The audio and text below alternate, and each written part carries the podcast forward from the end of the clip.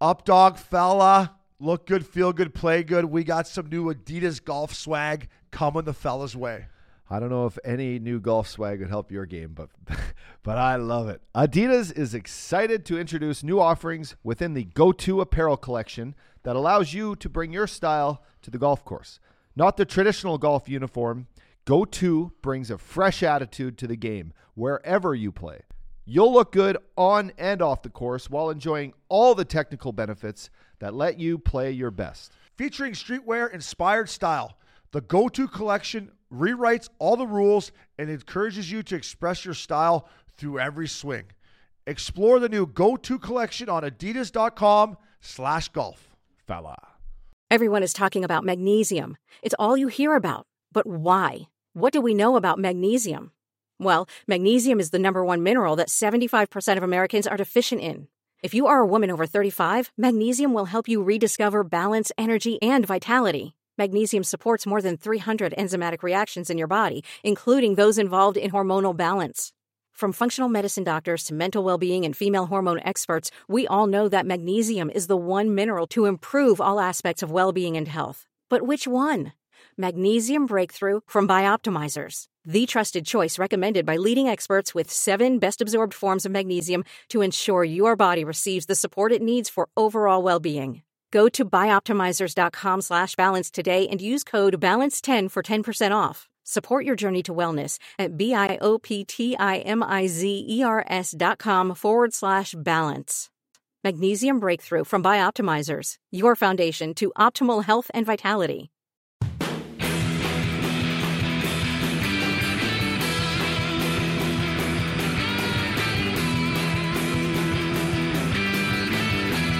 Ladies and gentlemen, welcome back to a fresh new episode of Missing Curfew. I'm Shane O'Brien, as always, with my boy, William Scotty Updog. How are you? You're back in one piece. I love it. And our boy on the West Coast, Jimmy Scoops Broadway Hayes. I wish I was on the West Coast. I'm a little East Coast this time, but boys, the way I was skiing this week, you would have thought I was on a ski team in high school. right, I strapped on those skis, gave myself a little balance check, said to the boys, "Right to the top, let's go." Not even like uh, where you go like right to the Black Diamonds, or did you start on the Groom Blues? That's because that's what I prefer. I, I was a groom blue guy. Yeah, that's that's that's well. Right to the top, Jimmy. How how big was the top? It's not that big. It was a small mountain in New Hampshire, but but for 15 years off the skis, I was I felt like I was buzzing. It's like it was almost like my skating stride. It got the job done, but it was Ooh. not efficient. I always thought you had a nice long stride, powerful. I thought when I played with Broadway, eh? Jimmy ch- had choppy. choppy, a little yeah. choppy. Yeah. It was you choppy. those- I looked like I looked like that guy um, from Happy Gilmore, like skating the back check. Get that Mr. Gilmore's jacket. He'd have those fucking Bauer 7000s, just super stiff laces all over the place. Just fucking. just mucking. working the fucking sidewall, trying to get pucks in in LA Broadway. yeah, you gotta just that's what it is. You gotta play a grindy game. You gotta look grindy. Speaking of high, though, Obes, I was in Park City. And I wasn't so high in Park City, but I was uh, I was definitely on top of the mountain for most of the trip. I went skiing twice. Yeah. I went up to uh, yeah. I mean, you told me to go hit Deer Valley, which was juice. Skiers It only. looks beautiful it's a up here. skiers only. Skiers only. And when the snow has been kind of, it's hit or miss. The snow has been in Utah. It's been a drought there, I think, forever.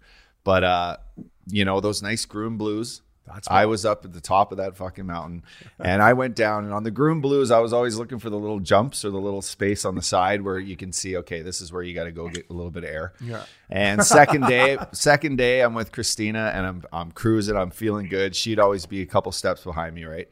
And uh, I hit this little jump, Jimmy, and little did I know, past the jump, there was another jump. And I Oh, landed on the right ski. The left ski was nowhere to be found. And I did fucking three or four flips front first over my head. Oh, nice yard, Yard sale. sale, glasses everywhere, bucket flew off. Everyone was like, everyone's dying laughing. They didn't even ask me how I was feeling. They were Bobby, just I got "Fuck, cocky on my last run of the day. We were it was actually like a snowstorm the second day, so the the glass the the goggles are all fogged up, getting the snow, and I'm getting cocky. I'm starting to feel myself on this mountain, and I'm following my buddy who's good. He did not tell me there was a jump, and I, the big six four frame went for a nice yard sale. Oh, Updog, it's great that because the boys at Big Canyon asked me like, "Where's Updog? You didn't play Friday, you didn't play Sunday." I'm like, "He's in Park City." They're like, "What kind of skier is the up dog?" I'm like, "He's a good skier, obviously great athlete, but uh, he goes a little buck diddy out there, if you can imagine." Like, now all the boys are dying. I'm like, he goes full up dog. I got one speed and I look good out there. Hey, I was gonna say, both of you guys. I saw your picture, Broadway. We're gonna get into some style in the NHL in, in this pod. So, by the both of you guys, Updog A plus style, Yeah, yeah, yeah. Broadway A plus. You wore the bucket. I appreciate the safety. Oh, a bucket was. I needed it. I needed it. No, You gotta have I the bucket. Updog, My favorite picture or Instagram story. You had the goggles on the helmet and the shades on. That's National League level. They had to. These white little six shades. I'm like, those are nasty. Where'd Yes, you get those? those things? are like the 70s retro version ski. Uh, I bought them for myself for Christmas. Hey, Broadway. What about? Uppy, are, you, uh, are you a gloves or are you a glove? Hey, are you a gloves or a mitten guy? Because that was my big question to my skier friend. He told me I, I went- get mittens. I went mittens only because last year I was in Aspen and I was up there for I, I, I might have been up there for two hours on the first day, and my fucking fingers, Jimmy, were so frozen it almost ruined my Oh, whole it trip. they, your- it can ruin your they don't get cold or thawed out till like the next day. It's crazy. Sitting around a fire and cooking food, like making sure you're just around like- around hot. That's why you got to bring the. That's why you bring the flask. So now I the go whiskey. these. I got these sick old school. It looks like a Rawlings fucking catcher's mitt are my gloves, and actually they're badass. But they're like a they're a snowboarding glove. It's hard to even use my my fucking poles. poles. Hey, uh, Balls. Broadway. I know the updog was kind of on a on a family trip. So, but what about that, that sick cabin you had there? Was it rocking after the slopes, or are you still on the wagon? Oh, Did you yeah. fall off? Or I- I'm still I'm still on the wagon, but my friends were uh they were, we were playing that uh, card game asshole, and then we were calling it the the windowsill. He has like all these different types of shades, and when you were the asshole, you had to wear the worst set of shades, and everyone had the sunglasses on at the table. It was awesome. It was a great time up there. how's your girl? Is she a good skier, Christina? She got good style. She's a for sure. veteran skier. Uh, she's been around some really really fine Yeah, mountains. in yeah, day yeah. with, She lives uh, a good lifestyle, Yeah, she, she looks good out there, and she's got a good stride. You know, even after a baby, she uh, you know she can hit those slopes and hit them hard. Yeah, I'm glad you boys had a good time. I'm glad you boys are here in one piece today because uh, I was always a little concerned when your two two line mates had skiing, but I'm glad you guys had a good time. Um, boys, let's dive into Let's it. get There's into it, fucking hockey. I mean, there's five there's five hockey games tonight. I mean, there's plenty of reasons why my girl's probably not happy with me. Watching hockey's on top of the list right now. Like she's pretty cool about it, but Well, it's the what, best. um, I always tell my wife I'm working. I'm always working. yeah, I see now you have a full honey. excuse. You're you're a media guy. You actually are fucking working. I, yeah, Right, I'm but, um, I gotta watch everything. Let, 10 us start with the thing we dove in with with last week, and we're veteran guys. We love it, and and there was rumors with Jans up. He not only did he play, he scored his hundredth goal. I thought it was fucking amazing. What were your thoughts on it? I, I think Bill Zito uh, was was trying to poke the the wrong bear in this situation. Um, I think what what happened last week was an eye opener for uh, for what not to do within your group because a lot of the people in and around the Florida Panthers, talking to some of the players, uh, talking around to the league and their player and the, and the players in the league and the media. Keith Yandle is a guy you're not going to take out of the lineup to start the season, whether he's on a 850 game consecutive streak or not. You play that man, and lo and behold, Jimmy Yans goes out, scores his hundredth goal of the year of, of his career, Career, yeah. and they fucking win the game. Thanks for coming. Joel Quenneville gets a win against his Hawks, and fucking see you later. Broadway, what were your thoughts on it? Did you talk? Did you did you text Yans or anything, or have you heard from him? No, I haven't heard from him, but I texted him congrats on the goal because it's just like like like looking back on it, Quenneville's a guy who loves his veterans. So that's what I was saying last week. There's no way that was coming from him. And I think the Boston bookie, knowing Yandle's from Boston, knew he was going to score as well because he wouldn't let me find that bet anywhere online because there was a guarantee he was scoring on opening night with that, all that drama going leading into that game. He took the Yandle prop bet off the side because he knew the Iron Man would get in there and get the job done. I know FanDuel will never take that prop bet off, but my bookie was. Yeah, never. FanDuel's always got the prop bets. Yeah, so to Yans, I got the I got the this guy Fox T-shirt on day up because there's a lot of guys in the NHL that are doing the fucking, and Keith Yandle's one of them. And just a little fact, because we're all ex Florida Panthers. I don't know what's going on in there because we tried to get somebody from the team. I think they tried to get Yans, and I think maybe Yans said no. But on, on the power play with my boy Cooley yesterday, and the Florida Panthers organization said no one's available to talk. So Is that even allowed? I don't Wow. fucking know, but I think this Bill Since Zito- when? ridiculous. Since when did they become the fucking? They you know, said New nobody would Patriots? be. They said nobody would be available Yeah. till Wednesday. Wow. So I guess you might be able to get COVID through the microphone or through the phone. Well, because social media just rocked uh, that Zito's world. I think Yeah, that's yeah. what put might be in the lineup. I, I love it. I think it's great that that it rocked his world. You know, welcome to the NHL. Yeah, Bill Zito's like, uh oh. Back- Yeah. Talk about your all time backfire here. I'm taking some fucking heat Holy already. Shit.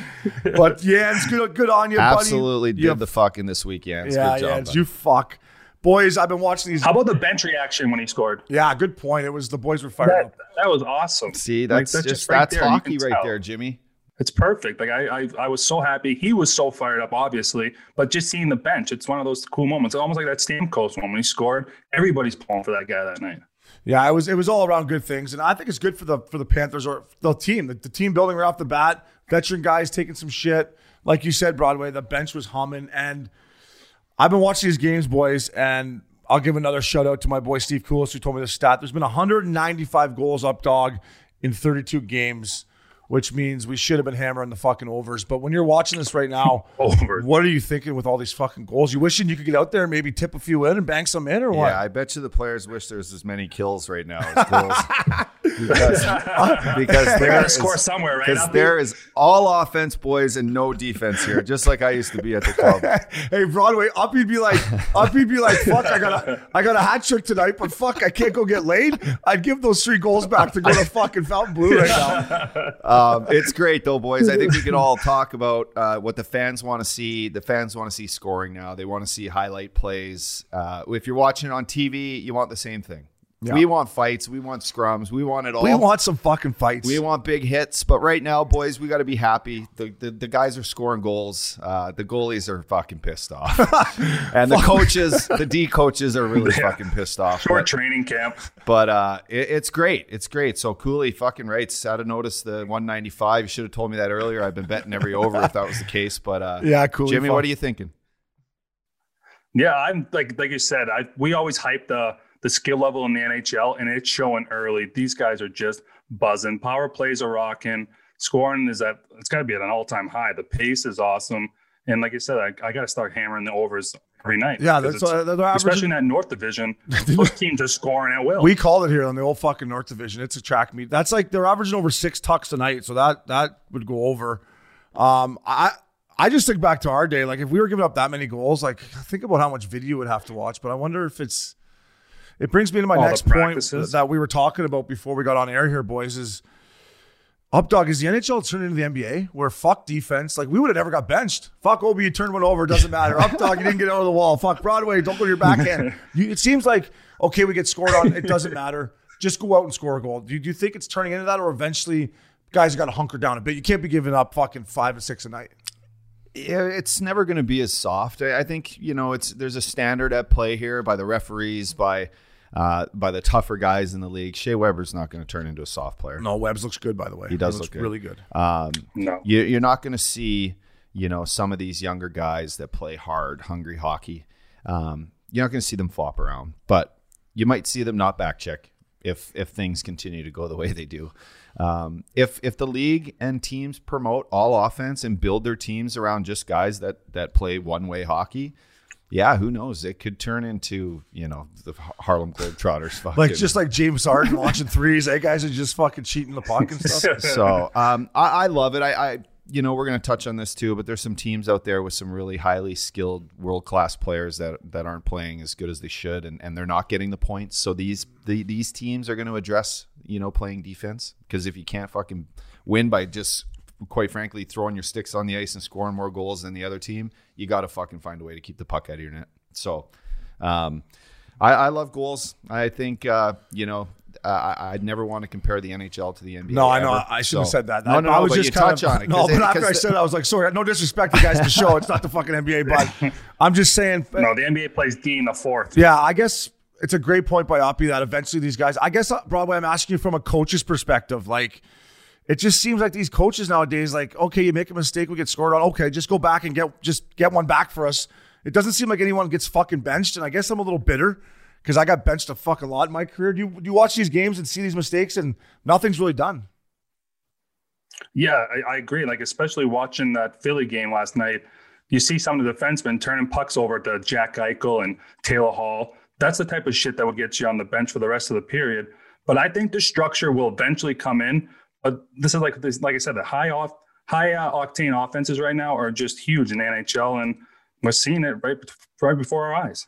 I mean, I, I don't know. I know if I made one or two mistakes, my night was fucking over. Over. Like, hey, oh, Yeah, sit yeah. right oh, here. over, and- over. I was, You know- I started shooting pucks off the glass by the end of my Yeah, career. Your tail would be tucked so far between your legs, you'd see it up by your nose. Yeah, I'm just like, I hope I'm not on waivers tomorrow. But uh, I mean, like you said, Uppy and Broadway, these guys are fucking buzzing, and I don't know. It's. It, I guess I'm glad I'm sitting here talking to you, beauties, not having to defend it because maybe these guys are just so good now, Uppy, that you know Yeah, it's and- fucking hard to defend. And another thing is, is you know this when you play, but all these good young players and, and highly skilled players like you know the uh, Eichels and Taylor Halls, when they get going and they start playing 22, 23 minutes a night, and you're a guy that goes out and did one stupid thing, you are not seeing the ice again because these guys are continually just rolling over, right? Yeah. They're feeling it. Their coach is like, "This is my night. My They're boys are going exactly. here. Let's go. Fucking go get points." And it's like, "Fucking good night, Jim Kite." I'm sitting on the bench. my skates are off. you're you're, I'm just, you're you know, wishing you had your cell phone. in your Loosen the skates up a little bit, Uppy. it- it's not. Uh, it's not pretty. Uppy's like, I wonder if I can go back there and grab my iPhone here for the third period so I can send a few texts out. The worst part about getting benched is, is your fucking. Remember how sore your feet would get?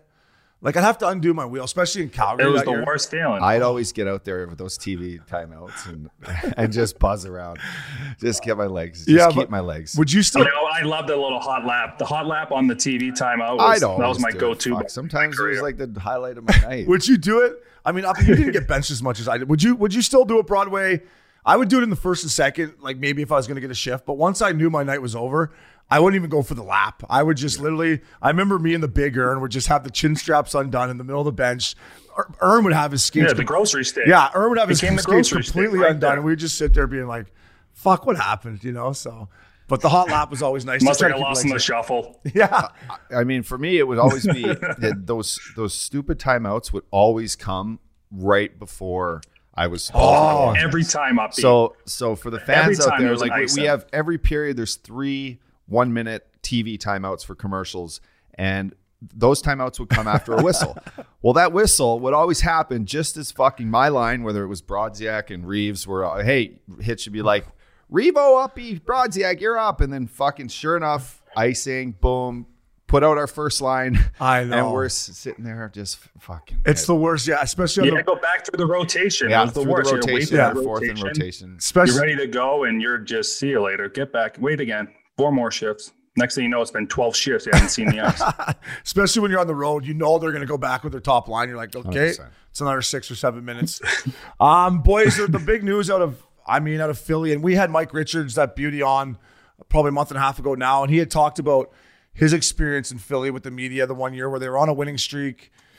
And he had to talk to him because he would have got fined, but he gave him yes, no answers. That's it. We've seen Voracek. We talked to to Hazy's brother. He's a fucking beauty. Updog, you played in Philly. What was your reaction when you saw the clip? I thought it was fucking hilarious. Kanecki's reaction was priceless. But what were your thoughts, bud? Playing, being a former Flyer. it was just the tipping point of of it all, right? Like some guys, um, Jake in particular, they have uh, they're big personality guys. They take a lot to heart. They play with their heart on their sleeve, and quite frankly, I think he was Mike Sielski, if I'm going to say his name right, but. I'm sure everyone's looked up who this guy is. He's a he's a columnist for the Philadelphia Inquirer, which is pretty much just a tabloid newspaper. Okay. He does write he does not write anything on X's and O's or actually what's going on on the ice. He just writes his opinions, which are complete garbage. And to quote some of his of his tweets before, he's literally said like, "I think Jake Voracek should be traded for Katie Smith," which is like the national anthem singer, in Oh. fucking, which is which is a little things like he's a, weasel. he's a weasel is what he is. That's what Voracek called him too. so He, he tweeted that up. He, he tweeted that, and then, and then he says uh, the fall of the Philadelphia Flyers is all because of Jake Voracek, in my opinion. Like things like this. Jesus. So, what I like about the situation is Jake gets to use his platform Yeah. and his personality to fucking get back at the guy. Which, in in this case, they're both grown men. They both probably handled it, you know, just the, just the way anyone would in a conversation or a fuck you match. And Jake's just got fire, and I think it's great. I think it was great for the league. I think it was great for for what uh, what could be you know, players realizing now that you know you got to walk the fine line with swearing and stuff, but you can voice your opinion. Hell yeah, this is this is your life. Go for it. If a guy's fucking chirping you like that. Broadway. Before we get your opinion on Uppy, how was how was the media to you in Philadelphia? Did you have any run-ins? I mean, you, you were a fan favorite, I know that, but how was it for you when you were playing there, dealing with them? Was there certain guys that you would have liked to told, you know, fuck off, bud? Or? No, there wasn't actually, Obi. There was um, numerous times. Our, our team was was built. Um, to drink. we were built well-oiled machines. Yeah, to drink. to uh, to, to beauty. enjoy enjoy both sides of hockey on the ice and with your guys on your team having fun in all other areas of of being you know a pro athlete. But uh, no, they like they like me, and I, it was a lot to do with maybe the way I played or the way you know I wasn't a top six guy, so they, I wasn't a f- first overall pick for the for the Philadelphia Flyers, right? Like so, I was a piece of the puzzle there. Um, you know, I wasn't a Danny Briere or a Timonen or you know, you know, Carter, Carter, yeah. Richards. So I wasn't you know Yeah. supposed to go get 30, 40 goals and, and all that stuff. But but I played hard, and I think that that's why I got the respect from the fans and and them. But if they're not on your side, it could be hell. And what we've seen with Jake is just fuck this, enough's enough. I'm taking this into my own. I, I text him after because Hartnell sent me the message, and Hartnell's doing um, pre and post game for the Philadelphia Flyers, and he sent me this laughing right. And I play with Jake in in Columbus. I, I think the guy's hilarious. He's one of the funniest fucking guys. Your brother would probably say the same thing, right, Jimmy? And then Yeah. he's like, "Uppy, I had enough." And in his broken English text messaging voice, it's like he's like the fucking guy. He knew it was coming. Like he he, he was. He's asking me those questions. He's know I'm going to blow up. So uh, I love it. I think Yeah. it was great. I thought it was great It went around. People who aren't even hockey fans saw that clip now, and fuck, maybe they're hockey fans. So good for him. Yeah, it's it's huge too for the NHL because you know, like when you do interviews in the NHL, there are a lot of like the cliche answers. And my brother said this Voracek has no problem speaking his mind, and he's a guy that has taken some heat in Philadelphia, and he's an NHL All Star. He's uh, one of the best players in the league, and I don't understand how people attack those type of players, but it's it was really funny to see him give his uh, two cents to this guy. Yeah, it was it was great, like you said, for the personality of the game, which hockey players we talk about a lot in this pod up. So it needs more. And Broadway, you're a fun loving guy, so I don't know if it happened to you. Was there anywhere in your career that that you maybe ran into a media guy where you wanted to tell him to fuck off, and maybe you didn't, or wish you did? I never really like had media guys all over me, but I remember when I got uh, traded to Boston, um, the first interview there, some guy had the balls to ask me about uh, Whitey Bulger case, and I was like, man, I'm here fucking, I'm fucking here to play hockey. I'm not here to shoot the shit about Whitey Bulger's investigation right now. You're like, yeah, well, he's a pretty good guy. Gets kind of a bad rap sometimes. but uh, yeah, for me, boys, I went to Vancouver and I played in Anaheim and Tampa. So there was no media. There was two fucking media guys in both cities, right? I go to Vancouver and listen, I, I was stinking the joint out early. Like it was bad. it was fucking bad. Thank God for the Roxy because I was getting late at least, but it was bad. And the only guy that really came at me was an uppy likes this guy, and he's had an unbelievable career on the ice, and just, just as uh, Ray Ferraro, Chicken Parm. So me and Chicken Parm, we got into it one day in a little bit in the in the in the dressing room, but no f bombs. I just I said, hey man, if you want to rip me, that's fine, but don't come over here and try to hang out with me, Willie Mitchell, and Juice right now. You know, we were laughing, you know, Mitchy having a good time, and Chicken Parm came over. I said, hey, get out of here.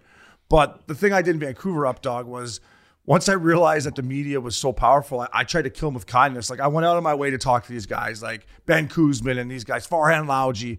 Murph, I didn't have to because Dan Murphy's an absolute beauty. Yeah, but I just bar. thought, listen, I, I need these guys on my fucking side because AV, I already I didn't have them on my side. So I'm like, if I have the media, maybe I can maybe I can play it.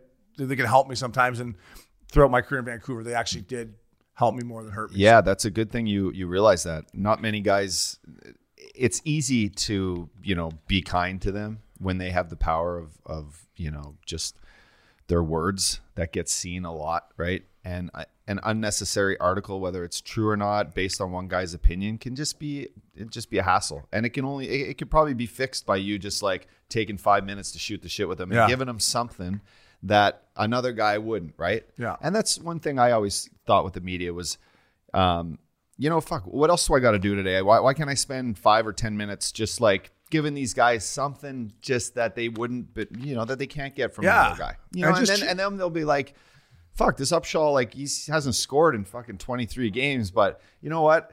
I'm gonna take it easy on the guy. It's not like it's his, it's not like it's his fault. He's fucking playing 12 minutes a night. He's going the net hard. The puck Yeah, just bounced Uppy. over his stick, for Yeah. fuck's sakes. That guy's had a lot of good chances. He, That- he gets the is a- puck in deep. like, come on. That is a great point. It's a, especially like for me in Boston that second year, like I was struggling big time. So the last thing I needed to do was add fuel to the fire by being a shithead to the media. Cause like you said, you need those guys on your side, especially when you're struggling big time. Yeah, it doesn't help. And I just thought in Canada too, a lot of those guys that are in the media, they obviously wish they played in the show. So they come in the room, hey bud, come over here. What'd you do last night? Uh, you know, so it, it's it's tough. These we are media now, boys, as much as we like it or not. So it is tough to do, and and I think we do a decent job of. You know, we don't we don't want to rip guys, but we're trying to be honest with what we think of the game, and they have a job to do too. But I think it's okay for a player to, to fight back and use his platform, like you said, Uppy. Now, should you throw f bombs because kids are listening? Maybe not. Although we, we don't mind throwing them on here, but Uppy, I, I agree with you. Use your platform as a player, right? Yeah, exactly, Obi. It's um, it's it's all you have. It's what you have. We talked last time about like leaving the game of hockey, and if you're a bad guy, you leave with no friends. You know, this is Yeah. like this. That was it's a great of- quote by you, by It's the way. kind of a similar thing where Yeah, it's I like it. I, I was in Edmonton uh, training camp three years ago, and uh, there was this one article by Mark Spector. He's a Sportsnet guy, and he basically he wrote me off after I got hurt in like the first scrimmage. Right? He's just like, Upshall's done, blah blah blah. So I like, I'm like, what the fuck is this? I you know I f- kind of fixed my knee. I'm rehabbing. I still know that I can practice and skate in camp. So I call this guy. I, I kind of call him over. I'm like, I don't want to be a fucking asshole here, but you really you're gonna write me off in an article? What the fuck is that all about? I'm on a PTO in general. Who like someone tell you this, or you want to you want to hear it It's from already the horse's mouth? Because I'm actually gonna go skate right now. If you want to fucking watch me skate, I'll prove to you right now that I can probably beat half these guys in in a competition, whatever Yeah. The guy's like kind of looked at me as in like fuck I, I can appreciate where you're coming from and i handled it good. And then like in the next day after i started skating i remember a little media scrum wanting to interview me to ask how i was. I stayed and did like 10 minutes 15 minutes extra extra just shooting the shit with a couple guys. Guys that i've actually you know jim matheson a bunch of beat writers in edmonton that i listened to as a kid. I'd always tune into their articles whether it was you know, in in, in a Sports Illustrated or fucking just on a simple beat rated uh, column. Anyway, um, JJ, the team services guy for Edmonton at the time, came up to me and he's like, Connor and some of our younger players, if they could see what you just did with the media right there, Yeah. it would change how the media write about them all the time. They just don't give them anything that they don't ask for. They don't give them more. And basically, I'm like, well, listen, I got nothing else to do. I'm either going to go leave here and go sit in my fucking, you know, the condo I'm at right now, or I'm going to hang out in this nice dressing room. I don't mind shooting the shit with these guys. Like, fuck, I've been Uppy's like, around this room's 50 nice. I'll hang out here yeah, I'm like, I'm, I'm taking this all in right now. This could be my last there. fucking year. I, you know, so For sure. I enjoyed it, and it's like, you know, younger players, if if you're out there listening, like the more you give these guys what we just said, yeah. Kind of the better that's going to be for you. And that's just a message that you might uh, be better off to hear younger than older. Yeah, I agree. And if if you're a player and, and you got something to say, say it. I mean, don't maybe don't get in a, a fuck you match with them, but you're in the NHL for a reason. And Uppy, I couldn't agree with you more. And from a coach's perspective, we got a little more media news here. My boy John Tortorella, Torch, can't help himself. Loves popping off. Loves telling people to fuck off. We all know the situation with Pierre Luc Dubois. He signs a two-year, ten bananas deal. It's a player, it's a management-friendly deal. It's a it's a deal that you could probably get traded because it's not six or seven years up. You- Exactly. Yeah, so Torch comes out, rips him in the media. My question to you, beauties, is we can use Torch as an example, but these superstars nowadays, Kris Versteeg came on and said, you know, the Torch has to change the way he treats his superstars. Can you still call guys out up if they're your superstars? Do you handle it in in the dressing room? What were you, what do you think about uh, Torch's comments? Our boy Steger has a lot to say Yeah, he's a beauty. about everything. Yeah, and in particular though, he's been he's been sounding off a lot lately on on the NHL like protecting their younger guys and I don't know what it is with him. Like he he wasn't given everything. Mm-hmm. A guy like Versteeg, he worked for a lot of the things he's done. He's he's two cups, fucking thirty goal years. He's he's a hell of a player. I don't think these young kids need any more babying than they're already getting. Um, and I, I say that uh, I wasn't babied. A lot of the guys my generation weren't babied. Um, right now, these kids they come in from junior hockey where you know you couldn't have been hard on them in junior Yeah. hockey. They come into the pros A lot of the older guys can't like properly break these guys in, which I mean, like, you know, hey, throw me some fucking tape. Hey, like, Hey, sit on the shower grate. Yeah, hey, hey, hey, sit on the shower grate. hey, stay on the fucking bus till everyone's off. yeah, don't stand Don't- up, rookie fuck. Yeah, don't fucking eat before the fucking veterans on the plane, shit like that. You can't Oh, really say that to I these know. kids anymore. And I don't know. A coach wants to sound off because a guy's putting himself above the team and he's making five million bucks and he's twenty fucking how old is he? Yeah, 23? 23, I think, or something. Torts Yeah. has every right to do that. Whether the guy's going to handle it the right way and be a better player for it, or he's going to completely fold and and and this will never leave your room until you fix it, that could happen. Um, I don't think we need to tell John Tortorella how to coach. I think he's he's whatever he does is done methodically and and you know fucking he says what he wants to say and and it's worked in the, in the past for him. So I think it's going to make a kid like like Dubois tougher. Um, if he can fucking come out of this and be stronger and have a voice and play well and help his team win, other teams see that. Other teams realize, you know, that he's Exactly. this tough skinned kid and he's going to be able to fucking, you know, be a leader on your team and and fight through adversity and help younger players fight through adversity. If he folds, he folds. I And that's agree. not a that's not a good quality. So I don't know. That's my No, that's a, and I'm with you, Broadway. What are your thoughts on on Yeah. superstar players and Torch's Yeah. comments? How do you think if you're a veteran or, or what? How can you, how do you handle these guys that are that are making a lot of money at a young age? like I like I agree with you. I think Torts has every right to say it, but at the same time, it's not his decision on if this kid gets moved or not. That's a management type decision. So I think Torts just needs to coach the team. He can kind of light a fire under the kid's ass, but you gotta you gotta play him like a number one center that he is. You can't play him 15 minutes a night like he did the other night. So you either got to put him in the lineup, let him play like a number one, or scratch him. And that's a decision for management. But Torts has every right to call a guy out, and hopefully the kid can get the message and continue to play hard, and it's only going to benefit himself by playing hard because other teams going to see it, and other teams. Yeah, that was my point. Like, so the first two games, Torts played him 18 minutes, and then the last game where he finally scored, he played him 15. So, but that was my point. And like, go out there, play hard, be a good Yeah, teammate. boo fucking who? Yeah, fuck, you're play making 15 fi- minutes. Yeah, you're Fuck making off. five Yeah. bananas. Yeah, you're stuck in Columbus, but I just think Broadway, you nailed it on the head for me. Respect your teammates, respect the fucking National Hockey League, play hard. You'll get fucking traded.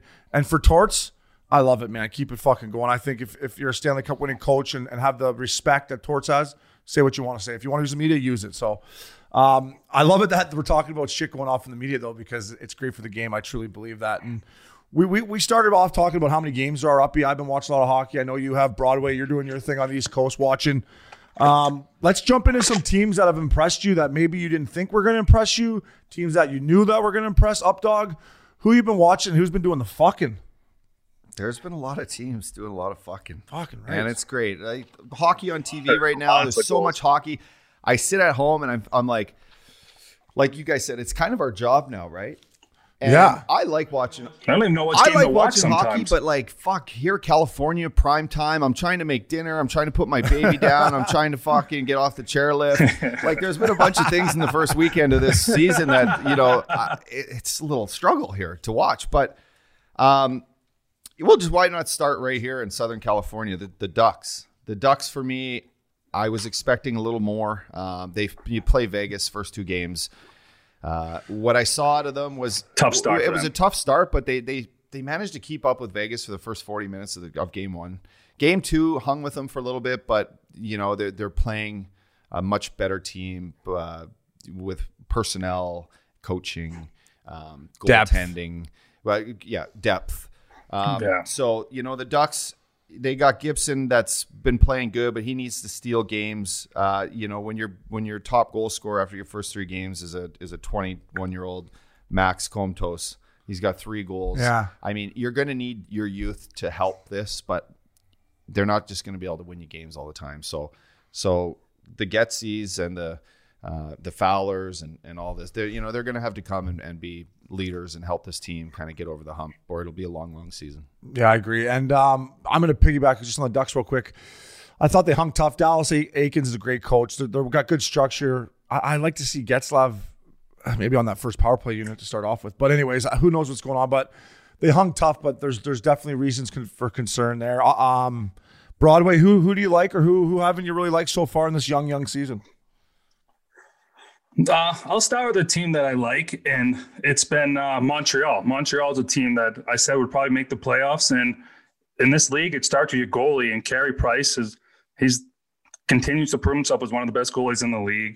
I like that addition. Josh Anderson got off to a great start, and this uh, young kid uh, Suzuki, his skill level is through the roof. I, I, really think this uh, Montreal team is going to do some damage in that North division. Yeah, I would not fuck around and give give up that Suzuki for anyone. I think he's great. Him him and no. Brendan Gallagher, the, they they play the same style.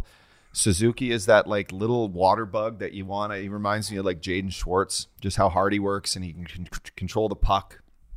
Uh, he helps their offense. Uh, and then like our boy, we talked on it earlier. Shea Weber is still the Webs. He looks he's good. still mean and fucking. Oh, he scored a man. goal last night, which was great. Uh, you know, sneaky, shot it off sneaky. the back of his uh, hey? fucking who was it? Webbs, yeah, he came in, got it, a little sneaky behind the net off the back he of the still goal. got it. Like Webb's, you know what? He's battled injuries. He's played a lot of hockey. I love seeing him out there still just ripping one timers. Yeah, great. Uppy, every time I watch the Oilers play and that kid, the Finnish kid's in net, what's his name, Koskinen or whatever? Yeah, he's he's wearing wearing my number. 19. I'm like, he stole fucking Uppy's number. I remember Uppy went to fucking training camp with the Oilers on the PTO. I'm like, how's it going up there? You getting settled in, buddy? He's like, yeah, but fuck, this backup 10, he's wearing 19. I'm like, what? What? he's like some Finnish kid. I'm like, Guy's never played a game in the NHL. How is that even a goalie number? I'm like, you're giving a fucking backup goalie that has never played a game in the NHL oh, number 19. yeah. I don't know how the fuck. Well, I know how the Finnish league works. I went over there, but kid, you're not wearing 19 between the pipes right away. Like fuck. Frosty, Frosty would never allow that to I happen mean, up dog. it's not. I was on a PTO. It's not- Speaking of, fro- yeah, but still, you had fucking over 800 games or Yeah, I 700 games. But anyways, I just every time I watch that, that's the first thing pops in my mind. I'm like, that fucking guy's wearing up his number. um, our boy Frosty Broadway, you teed me right into my squad. Um, this was a team that I ripped at the start of the year. I put them on the the shit list when we did the old audible in the last podcast or two podcasts ago. Jersey, man. Uh, Tom Fitzgerald. Jersey, yeah, your cousin there, boy. He might, might, he might, he might know more than me because He might be honest. he might be onto something. The first thing I noticed was they got unbelievable team speed, boys. They, they played the Bruins, and granted, the the bees are a veteran team; they'll get into better shape. But I took the bees both Yeah, I nights. was gonna talk I about bet them. the bees two to one. They were fucking minus two fifty or something. Thank God Marchand scored in the shootout the Yeah. first night. Then they lost the second night. Um, Jersey's goaltending, Mac- Mackenzie Blackwood. This kid's from Thunder Bay up in Mike Richards territory. This fucking kid could kick. And the guy fucking Miles Wood, this guy fucks. He's a Boston guy, right, Broadway? He plays with size, Yeah, he's a Boston guy. speed, Good looking cat. No fear good in that looking. guy's He's game. missing his whole fucking top row of his teeth. I'm like, let's It looks like James. if you know this guy, let's get him a fucking this guy fucks t-shirt because I love that guy's game. And listen, I'm not saying Jersey's gonna make the playoffs because they're in that East Division uppy, but um, up uh, Broadway, your your cousin Fitzgerald, he might know what's going on. That team has surprised me. And real quick, uppy, the Oilers. Fuck, we don't want to hammer on them. It feels like I hammer on them every week here, but I watched the Oilers play the Canadiens last night. Um, they lost. they need to Yeah, they lost back quick. to back games. If you're McDavid, how much how patient can you be up? You're a good Alberta boy. What's going on there? Is it too is it too early to press the panic button with the defensive game and how they're playing? Or Uh, it's it's a situation Northern Alberta's uh, faced here for for an, a long time. Um, you know, Blano's it's- already. It's Bla- been over a year. I get texts from my family. Blano's I get on. texts from my friends. you know, I think they've won at home. Their their last sixty games at home is is embarrassing. Their Yeah. statistics are, are really really bad. I think their winning percentage is twenty percent or something at home. crazy. Um, when you have Oh, two of the best players in the league who who both score 100 points a year, um, you need to learn to play some defense so you can win games. You know, two two one, three two. Um, when you have a coach like Dave Tippett, and I don't want to put this all on the coach, but he's a very structured coach. I don't know why he can't get these guys to buy in. I know the personnel on the back end was not addressed this year. Um, you know, Darnell Nurse being your highest paid defenseman at $5.6 million. Uh, you bring in Tyson Barrie to help the power play on the back end. He's not a two way defenseman by no means, so he's not helping out the defensive side of things. Uh, you need to structurally have these glue guys or the the fucking hardworking blue collared players on your team, on your bottom six forwards. You need these guys to to do more. Yeah, You can't just have McDavid out there hundred percent. doing everything. Um, their depth is horrendous. Uh, that should have been addressed. Kenny Holland's not the GM of the Detroit Red Wings anymore with the personnel like the Detroit Red Wings had. but he does know what def, uh, what a defensive core, uh, a good one, looks like, and he hasn't put it in Edmonton yet. And I don't know how they're going to fix this soon, and they're in trouble. Yeah, and, and you're right. Up, we can't put it all on the coaches. I'm going to put it on their scouting staff a little bit too, and their player development. Like bring in some of these guys that fucking know how to play defensive hockey. Yeah, granted they got they got to learn at the NHL level, but it's not just Holland's fault and Tippett's fault. It's the whole fucking organization. I don't know who's scouting for them. I'm not saying I could do a better job. I look at that whole organization. I'm like, I think their scouting needs to be better. I think their American League system needs to be better. Like, these kids come up and they, I don't know, they just don't do it. But Broadway, you're, you're our East Coast guy. Before we move on, Pittsburgh, what have you thought about Pitt? They, they won their third game, in the shootout against the Caps. I got them out of the playoffs to start the season. Is there reason for concern in Pitt? What have you seen there so far? Uh, there's lots of concern in Pittsburgh, and you just said it with like with Edmonton. Their depth to me is just not there. I think Evgeny Malkin has struggled to start here, and their goalie Jarry, who was an All Star last year, who's I played with in the minors, and I think very highly of, he is struggling big time. They need to figure it out. They have the guys like Tanev who can play that uh, shutdown role, but they need to figure out their top end, uh, their top six situation because it's all looking like they're banking on Crosby to get three points a night. Yeah, I agree, and that was my concern. And um, your boy uh, in that Jarry, that's how you say his name, right? How is there any reason concern for him? I mean, they trade Matt Matt Murray to Ottawa because this guy they feel can be the guy.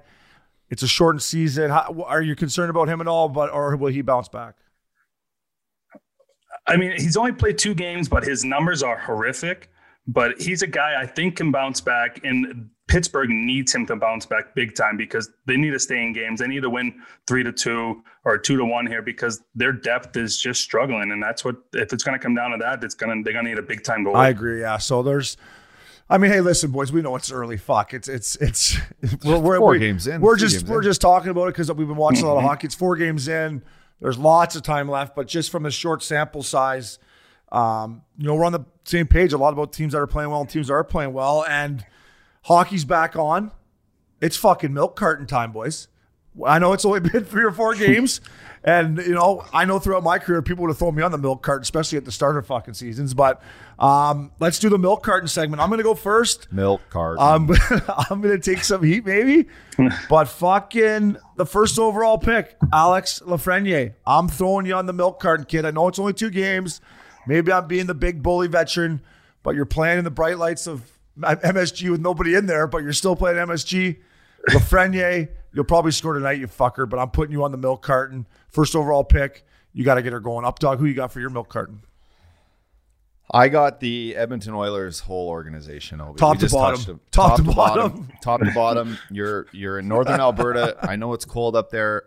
We need some winning hockey in Alberta. We need the Battle of Alberta to be an actual battle. Yeah, because Calgary looks good, by the way. So let's go, really good. boys. Tip. It's not all your fault, but I need to see more Yeah. out of the structure that they play. You need your best players to be the guys playing on both ends of the rink. Uh, if that's the case, you'll compete every night. You might win games fucking 2 1, but you'll get some points and you might make the playoffs. And we might get to see McDavid win a Stanley Cup. Yeah, fuck. I mean, I, well said. Broadway, we got the milk carton fella. Well, I'm going to stick with the uh, hometown theme here, Uppy, and I'm going to put the Boston Bruins five on five play. they have yet to score a goal five on five, and that is just not going to cut it in the National Hockey League. We touched last week on how specialty teams is going to be huge. They've got some shorthanded goals. They got a dangerous power play. They are missing David Pastrnak, who is a, a 40 goal scorer, and that's huge. But you got to score goals five on five. So Boston, figure it the fuck out soon. So I like it. The boys coming out of the gates throwing a couple organizations on the milk carton. Fuck the players. We're putting the whole fucking Players, we give the players credit. It's only three games, Yeah, in, right? I agree. But That's- yeah, and that's Laf- true. Lafreniere, yeah. we need to do more. I mean, I got him to win. I took him fucking to win the Calder Cup or the Calder Trophy. Let's go. Yeah, and I guess I put Lafreniere because my boy Stutzle, Stutzle, he got his first one the other night. This Russian kid, Capri, A beauty, too. Uh, Whatever Uppy- the fuck his whatever name is his in name is, he's he is fucking good. good. He is He fucking. good. Uppy, can I ask you a question? Both of you guys, should he be able to wear 97 because of McDavid? Does it not matter? I, is, I don't know. Is it stupid? He wears 97. I'm like, fuck, that's McDavid's number. Or it's not like Gretzky. 90. If he's gonna put three point nights and score OT winners, hell yeah. Up dog should he be wearing 97? He or shouldn't. Yeah, I don't know. I mean, fuck. So if, if that's his number, change it to 79. 79 Fuck. Yashin. Wear the turtleneck like Yeah. Yash did Yeah, too. come on, get the fucking tinted visor out. You know, make make eleven bananas a year like Yashin. I think Yashin's still getting paid up Yeah, dog too. too. Fucking guy. Um, no, that kid's good. Overtime goal in his debut, an assist in the next one. I think he's the first player ever to have to have points in overtime in his first two NHL games. Pretty cool. Yeah, he's good. Um, Dean Evason, I'll shout out to him. Uh, coached me in junior in Kamloops. He's got those guys playing pretty good. Minnesota, they look half decent. Can I ask you about him? Because he looks like an intense. Fuck. Yeah, yeah, Behind the was. bench, he looks like like he's is he an intense coach? Because he looks it. Yeah, he. Uh, we used to have this workout we did in junior. It was fucking awesome. We'd go in and do these uh, circuits, and our little tiny gym was like our. It was it was a dressing room like this, actually, the size of our studio here, Obes. Okay. And there would be squat rack, some dumbbells, uh, a fucking speed bag. And then a heavy bag with a with a jersey around it that was tied up, and you used to just fucking go squats, bench, speed bag, and then you used to grab the jersey and you'd fucking hammer the. You'd get in a fight with the fucking heavy bag, and you would fight this heavy bag for fucking Now it minute. makes sense why the WHL was the Yeah, toughest and league. that was our workout. It was fucking great. That is fucking one of the best things I ever heard. That was that was the old school training back in the dub back then Broadway. I'm not- I don't know. I don't That is know. exactly what we did in hundred percent. That's just full tilts every night in that league. That's awesome. But I'm excited that um, Minnesota looks good because I'm a huge Billy Guerin fan. He was the the GM of Wilkes-Barre when I was there, and he's the definition of a a player's GM. He loves his guys. He'll do anything for his guys. So it's great to see them have some success here early on. Yeah, they're they're playing well. I, I still, unless I got money on them, I don't really fire on the fucking Minnesota Wild game. But they're, I know, they're no, playing I- better. No, I can't touch. I haven't Yeah, touched them I- yet. You're not going to bet on them. No. I bet them the fucking second game against LA. Did did they win? They won. Nice. Yeah, they came back twice. But uh, boys, watching these games, and, and I know I'm an old fucking guy that maybe did this too much, but every year it seems like less and less scrums in front of the net, and like battles, and teams are losing, and they go to the front of the net, the whistle stops, and nothing happens. Like if you're down two nothing, fucking get in there and give a guy a little whack or something. Like Myers took a penalty last night. And I actually ended up getting like a Twitter battle with this guy in Vancouver. Good. Yeah, it was great. But it did put him down. On yeah, Tkachuk, yeah, it did put him down end, five loved it. uh, on the five on three, which isn't perfect. But fuck, I mean, Tkachuk's right in your blue paint. Fucking give him a shot. Uppy, should we need more of this? Do fans miss it? Do you miss it? Or I'm just a dinosaur that wants to see some fucking stinky gloves. It's a dying, dying breed, Obes. But your your feelings, which are very emotional on this topic, because that's how you played, and that's how you want to see these guys play. You don't want to see a guy like Chuck take advantage of being in front of your goalie and whacking extra, you know, whacks after the whistle, and not knowing that if he gets here and wants to stay here, it's gonna fucking it's gonna hurt yeah. that that is hockey. You're not going to injure a guy by giving him fucking a couple cross checks on the arm or on the wrist or in the back, like in front of the net. That's just get him out of there. It's like in it's in it's in football when you know there's a fumble and everyone fucking jumps on the ball and then fucking you can rip a guy's eye out. That's that's what being in front of the net in hockey should be like. And I think we're I think we're reaching when we ask for you know a little bit uh, the refs to let that go because they're trying to change the Yeah. game. Um, No, I get. You're right. I but get it. fuck that. You Yeah. know what? You got to play hard. But there was a pretty good there was a pretty good scrum in that uh, uh, Detroit Columbus game yesterday with uh, Werenski and Larkin, and it was a funny story because I guess um, Larkin actually left tickets for Werenski's parents for the game, and then to see those two guys drop the gloves with a minute left was. Have uh, you guys ever was pretty fought funny any of your buddies in a in a game? I did I- in junior. Did you? Yeah. I I don't know if I have. I we mean, got I in a, f- I had one we in got in a line brawl.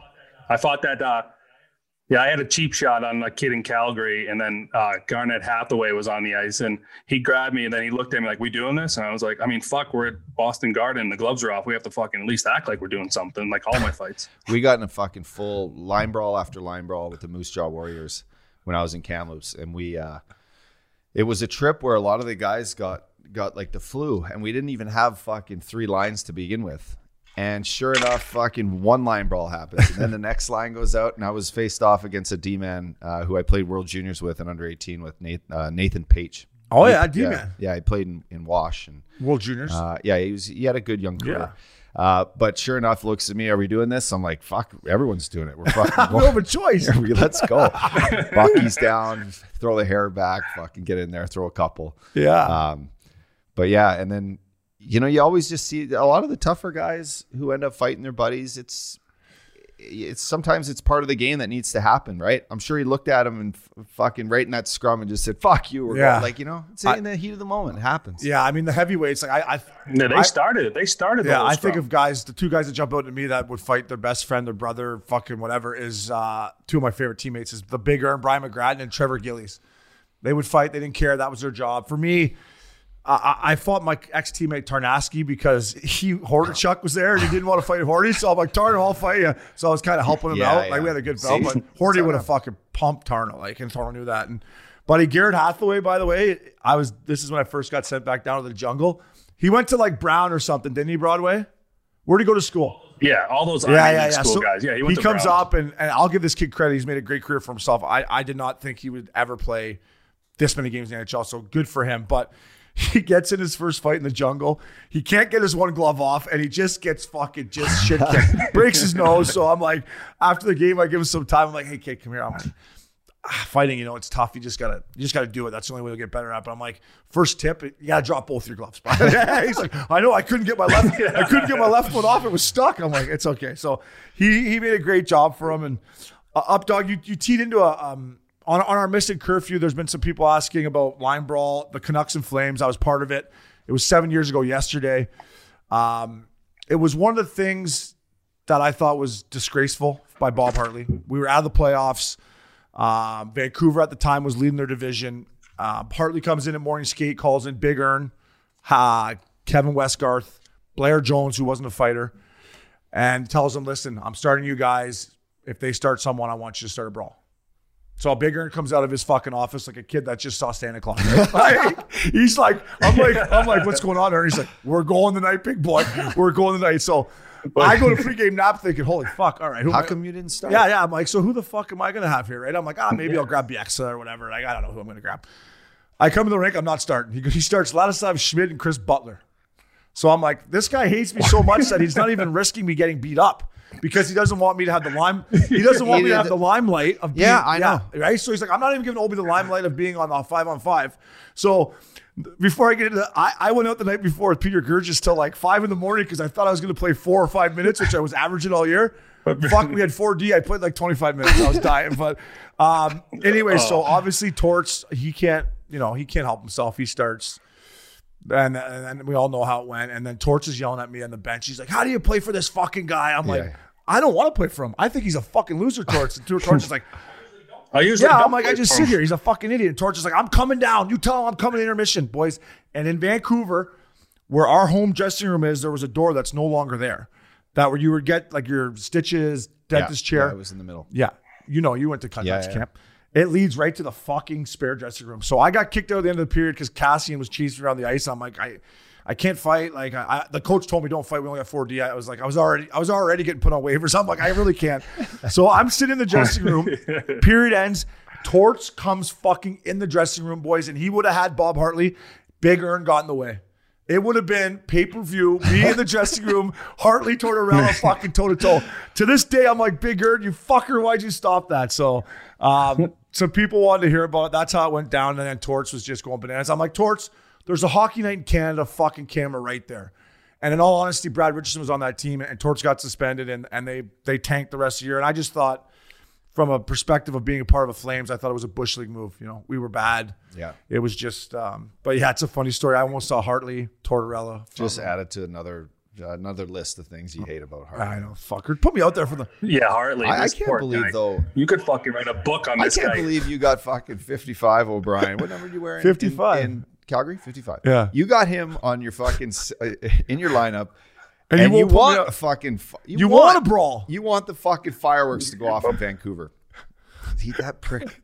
That would have been fucking, You know, that the would have only, been epic. I know the only guys that were more upset about me that I wasn't out there were fucking Chris Butler and Ladislav Smid. They're like, "What the fuck's going on here?" I'm like, Yeah. "I don't I'm know." what- surprised Butsy didn't just do the quick change for you. and I, come I out. know. I'm like, Butsy.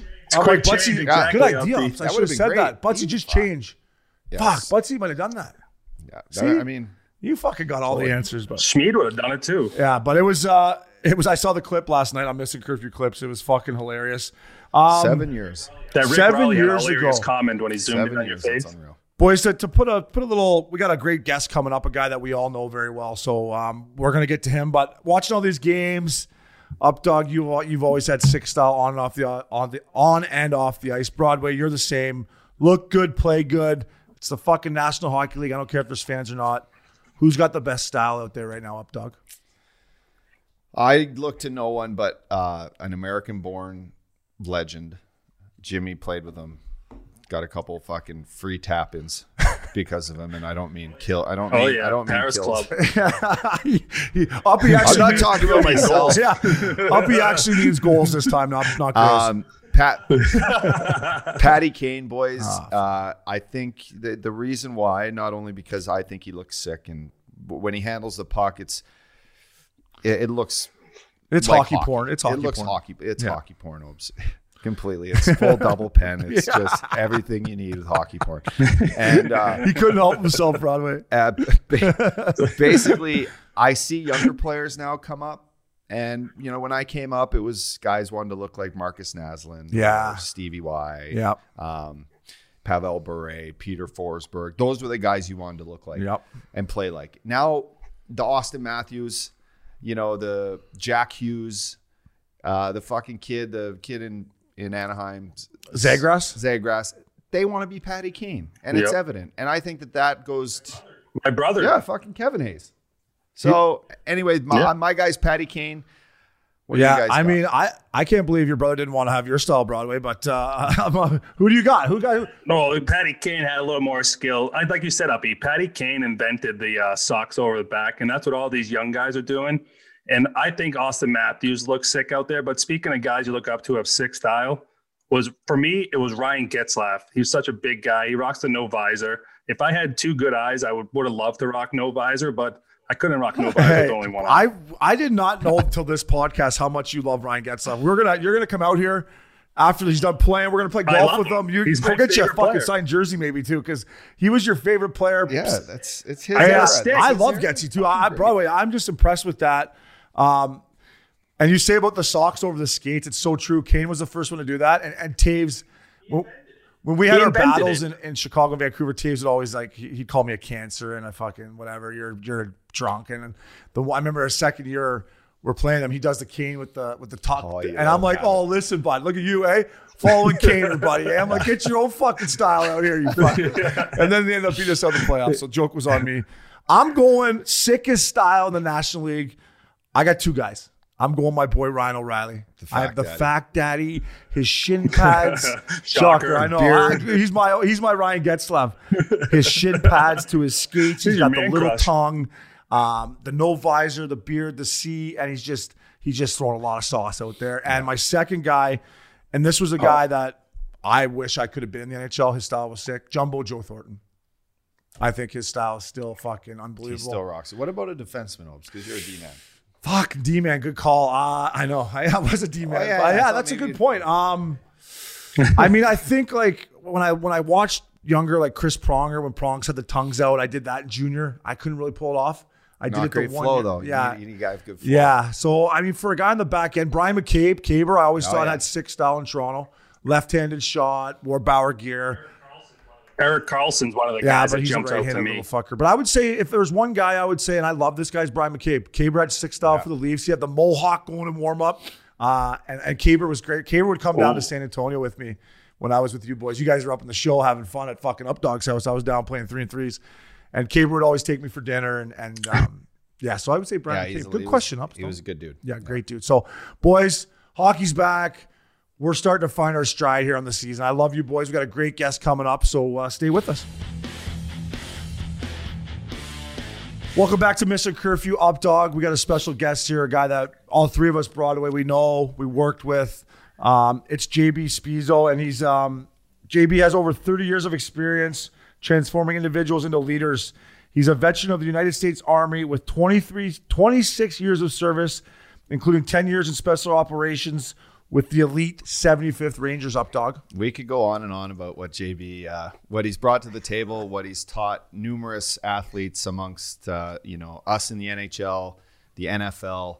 Uh, I've had a chance to work with him uh, for a couple training camps, um, and the teachings, the leadership, um, the life qualities he brings to the table and what he's able to done to help with our team has been has been astronomical. Yeah. So let's let's, let's bring, bring him in. in. Let's bring him in. JB, how are you? Good guys, how you doing? Up dog, OB, good to see you, Jimmy. Guys look great. I'm proud of you. Yeah, we were saying the same thing about you, buddy. You're looking. You haven't aged a day since I met you. The hair looks looking perfect. You're still ripped up. I love it. yeah, thanks. Yeah, here. Too. Yeah, I know. Trying to stay after it. You know, every single day, run, CrossFit, something. Got to stay after it. Yeah, JB, let, us just start, buddy. I remember when we had training camp in Florida together. We went to West Point. You were leading the charge there, but just for our listeners, talk about your experience in the Army. The, the thing for me at West Point was the discipline these kids had, the discipline you showed me throughout my time when I was, you know, down in the minors. But let's just talk about you and everything you went through with the Army and so forth. Yeah, sure. You know, I, um, uh, you know, middle class kid from Pittsburgh, PA played some sports growing up and decided I'd you know join the army to uh, you know pay for college and uh, the recruiter's like you know why don't you be an army ranger? I had no idea what they do. I said what do they do? And he said jump out of airplanes blow stuff up. I said sign me up. And uh, that's kind of, kind of how he went. And um, you know I figured out I was pretty good at it and made a great career out of it. Obviously obviously was a uh, you know we're fortunate to be in special operations with the esteemed Ranger Regiment. I was a drill instructor. I worked at West Point, and then at West Point was the time that you know we had our first interaction interaction with uh, you know professional uh, hockey players when the New York Rangers came there at the 05 camp after the lockout. Um, that that lockout 05 and yeah. um, you know kind of yeah and it kind of it, it kind of you know took off from there. And actually Glen Glen Sather was the one that um, you know, esteemed president and GM and hockey Hall of Famer said to me, "Hey, you know, you're pretty good at this. You should think about doing this after the military." And uh, that that that's how it came. But but you know, a lot of it is is just kind of imparting you know leadership on people that they already have. Because I'll tell you, you know, OB and uh, Updog, I've worked at you both of you closely, and um, uh, I, you know, I, I told a story a, a, few weeks ago to to a client how um, you know, when we were in Florida and, you know, um, you know, we really didn't have a captain. Um, you know, um, Jovo was still injured that whole piece and Updog, you, you, you stepped up as the captain. And I remember telling, you know, the owners, Vinny Viola and Doug Cifu that like, we didn't have a captain and you were the captain and you did a lot of things behind the scenes that people didn't see. And I even remember when, uh, I don't know if you know I know this, but I know that uh, you know when it came time into the season and you guys were collecting you know tips for the for the equipment guys and and and that support staff that does so much. Uh, there was there was a player that didn't want to pay, and uh, you know Updog reached into his own pocket and I think it was twelve or fifteen grand or something like that. You pulled out because you didn't want those guys to be short. So you know that that's all that behind the scenes stuff that uh, that, that, that you do that, that, that forms leadership. And, and if I help you both with that, uh, then, you know, I, I've done my job. Updog, classy move, fella, by the yeah, way. Yeah, yeah, no. Um, JB, when you, the thing that, you know, when you came down for the young kids in that organization, buddy, like the way you would handle them on a, you would come down once a month and talk to them and, and the stuff you did, it was so good as a veteran guy to see what you did for those young guys. Did you really enjoy working with the younger prospects and teaching them just teamwork and, because you know how it is in the American League. Guys can be selfish. They want to get to the NHL. And mm-hmm. you taught them, hey, do the right things, and eventually you will get rewarded. No, I, I loved it. I loved doing it at, at, all levels. I loved it in the NHL and I loved it in the AHL. I loved it in college as well too. But you're right in that AHL. You know, the AHL sometimes you know can be a little bit of a clunky league, right? You know that and and these guys are trying to like show their best because you know they obviously they want to get get to the NHL and they want to stay there. But but when they but but when they lean on that developmental process of you know continuing to you know work hard at their craft, continue to trust the leadership, continue to put forth the best effort, um, and eventually those you know those those things will come. And um, uh, you know, I remember talking to a lot of players, and um, you know, a player said to me, you know, um, uh, you know, I don't know um, when I'm going to get there, and I said you're eh, eh, you're going to get there when yeah. you and when and when you get and when you get there you're never going to come back so that's what you have to continue to develop in the AHL you know so so when you get there you you know you you don't come back JB, what we just talked, you just touched on how like some teams go without a captain in Florida. That situation, our captain was injured what qualities for especially some of the teams are naming young kids as captains what qualities do you think these kids need to be a successful captain at a yeah. professional level? Well it, jimmy you know how it is right? Many times on teams what do we do? We just take the best player and we put a captaincy on him right?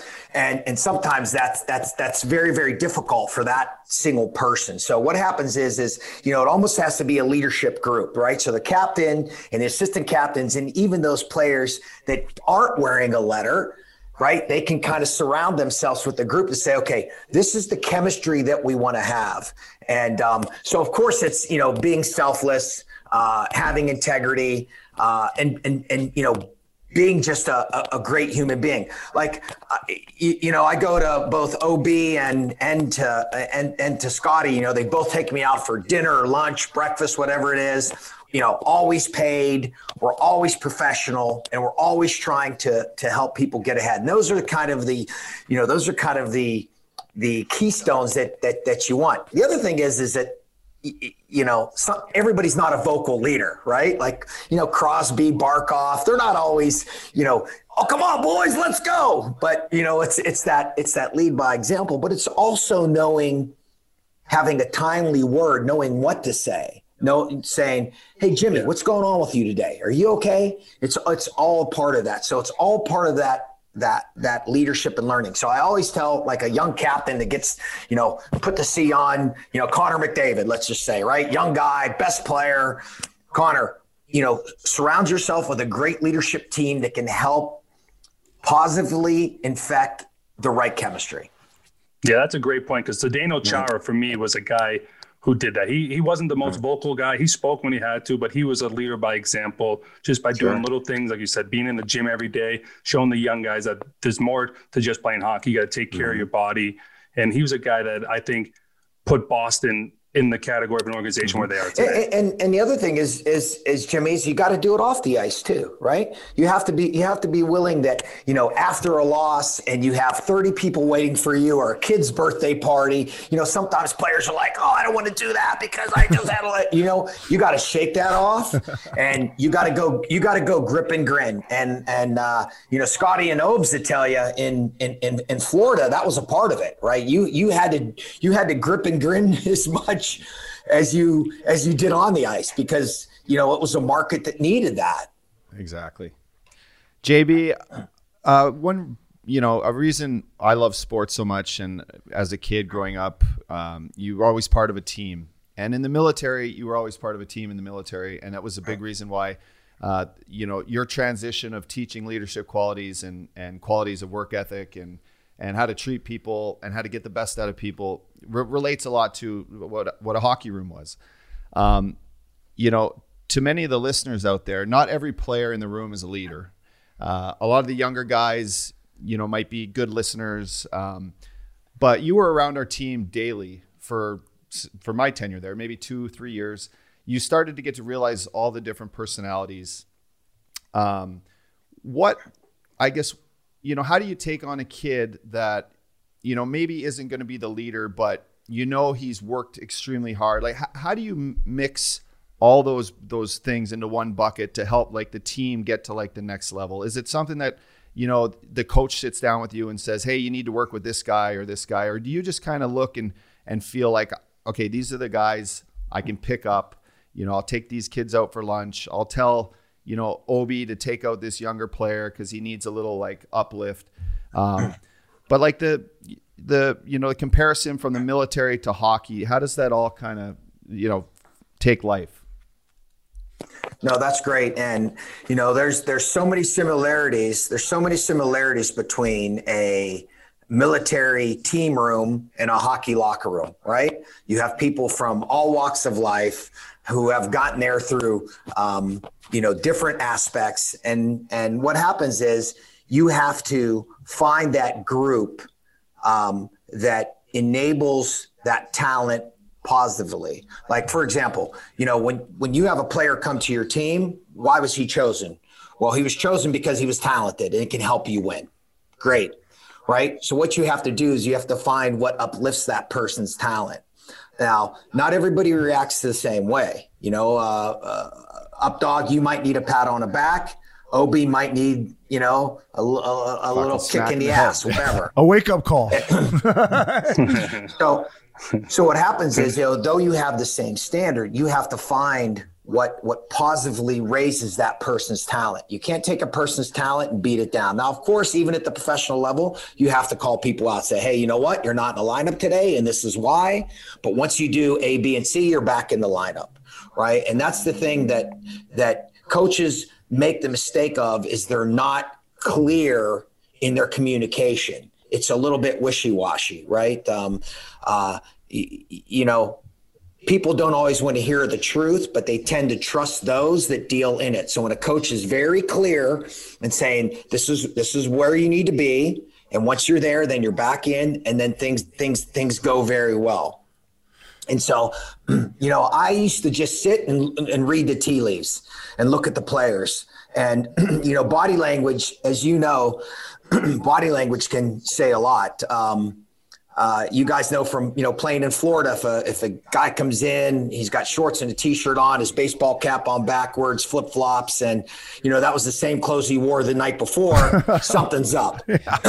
something's up. you know, so I would always, I would always send you something.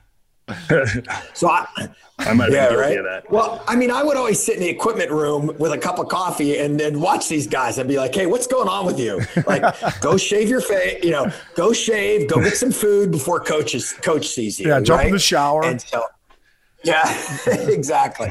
And so, and so, but that's all part of that leadership and learning experience. In the military, you got to remember, in the military, every time you get promoted, you go to a leadership school right? They send you away for a professional leadership program. Like we don't do that in professional sports. We just say, "Oh, Jimmy, you're the captain. Good luck." Yeah. Or and then sometimes and then sometimes we're like, "Man, we we we give a person a lot to handle without giving them the resources to handle it." And so that's where I come in is just helping them with that institutional knowledge of giving them the ability to find what leadership trait works for them. Look, I'm a cheerleader. You see me in a locker room, yeah, it works for me. Yeah. But yeah, but it might not work for everybody. so you have to find what's authentic to you.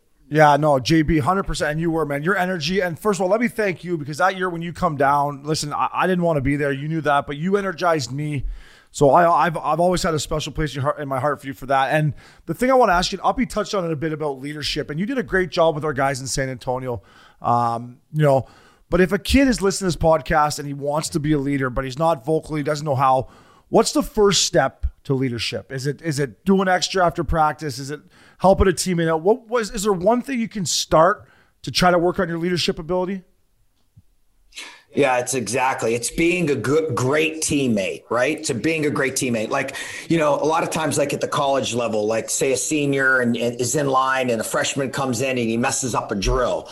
Like I always ask the senior, I said, okay, the freshman messed up the drill. Are you going to correct him or are you waiting for coach to correct him? Now, a real leader says, Hey, kid, come here. Listen, coach wants you, you need to look a little faster. Hit that mark. Coach is going to get you. So that it, it, it's it's being a great teammate, number one.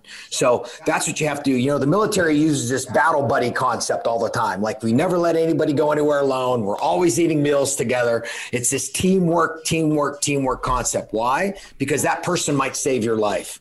So that's what you have to do. To, so if, you, if you're new to the game, and and and again, and, and, listen, you know, I know we have the rookie parties and all that, and that's fine. But you know, I'm not a big rite of passage guy. Like if this if this you know young guy makes a team.